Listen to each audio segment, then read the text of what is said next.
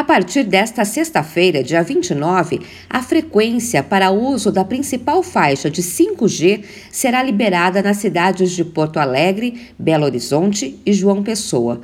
O anúncio foi feito pelo ministro das Comunicações, Fábio Faria, e pelo presidente da Agência Nacional de Telecomunicações, Anatel, Carlos Baigorre. O governo não informou a ordem de instalação do 5G nas capitais brasileiras, mas o ministro Fábio Faria afirmou que o cronograma de liberação de faixas e de início das operações 5G está mantido. Até 29 de agosto, todas as capitais elas já têm que ter o 5G funcionando. Aí eles têm 30 dias, até o dia 29 de setembro, para lançar comercialmente. Então eles ficam em teste até 29 de setembro. Após 29 de setembro, a Anatel vai em campo para aferir o resultado. Se eles não tiverem cumprindo com todo o cronograma que foi elaborado pelo Ministério pela Anatel, a Anatel vai poder fazer qualquer tipo de sanção. Em algumas cidades, o 5G já está ativo desde o ano passado, mas a frequência mais nobre, chamada de standalone, só começou a funcionar agora. A primeira capital a ter a faixa de operação deste 5G mais veloz liberada para uso foi Brasília, no dia 6 de julho.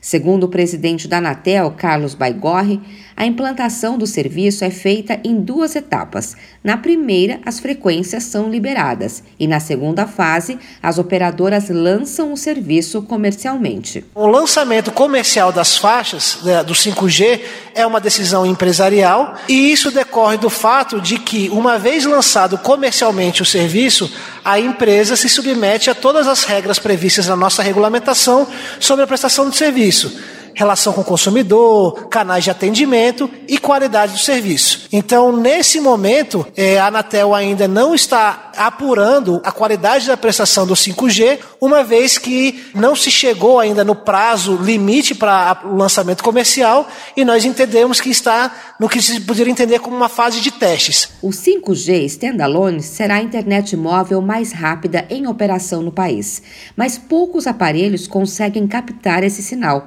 Segundo o ministro das Comunicações, Fábio Faria, em alguns casos será necessário atualizar o sistema operacional e, em outros casos, será preciso trocar até o chip do smartphone. Para o não standalone, todos os aparelhos que já funcionam 5G estão aptos. Para o standalone, por exemplo, os aparelhos iPhone da Apple precisa baixar uma atualização da própria Apple. Eu e o presidente Baigorre estamos indo na terça-feira, na própria Apple, lá em Palo Alto, pedir para eles que eles agilizem essa atualização para que a gente possa já ter o, o 5G funcionando standalone na Apple. Dos outros aparelhos, por exemplo, a Samsung, a maioria dos aparelhos já funciona com o standalone. Outros talvez tenham que trocar o chip para ter o 5G standalone. As operadoras Claro, TIM e Vivo informaram que estão prontas para ativar o serviço de forma gradual. O uso dessa nova faixa de 5G pode gerar interferência no sinal de TV aberta das antenas parabólicas. Por isso, o equipamento deve ser trocado por um outro que custa cerca de 400 reais.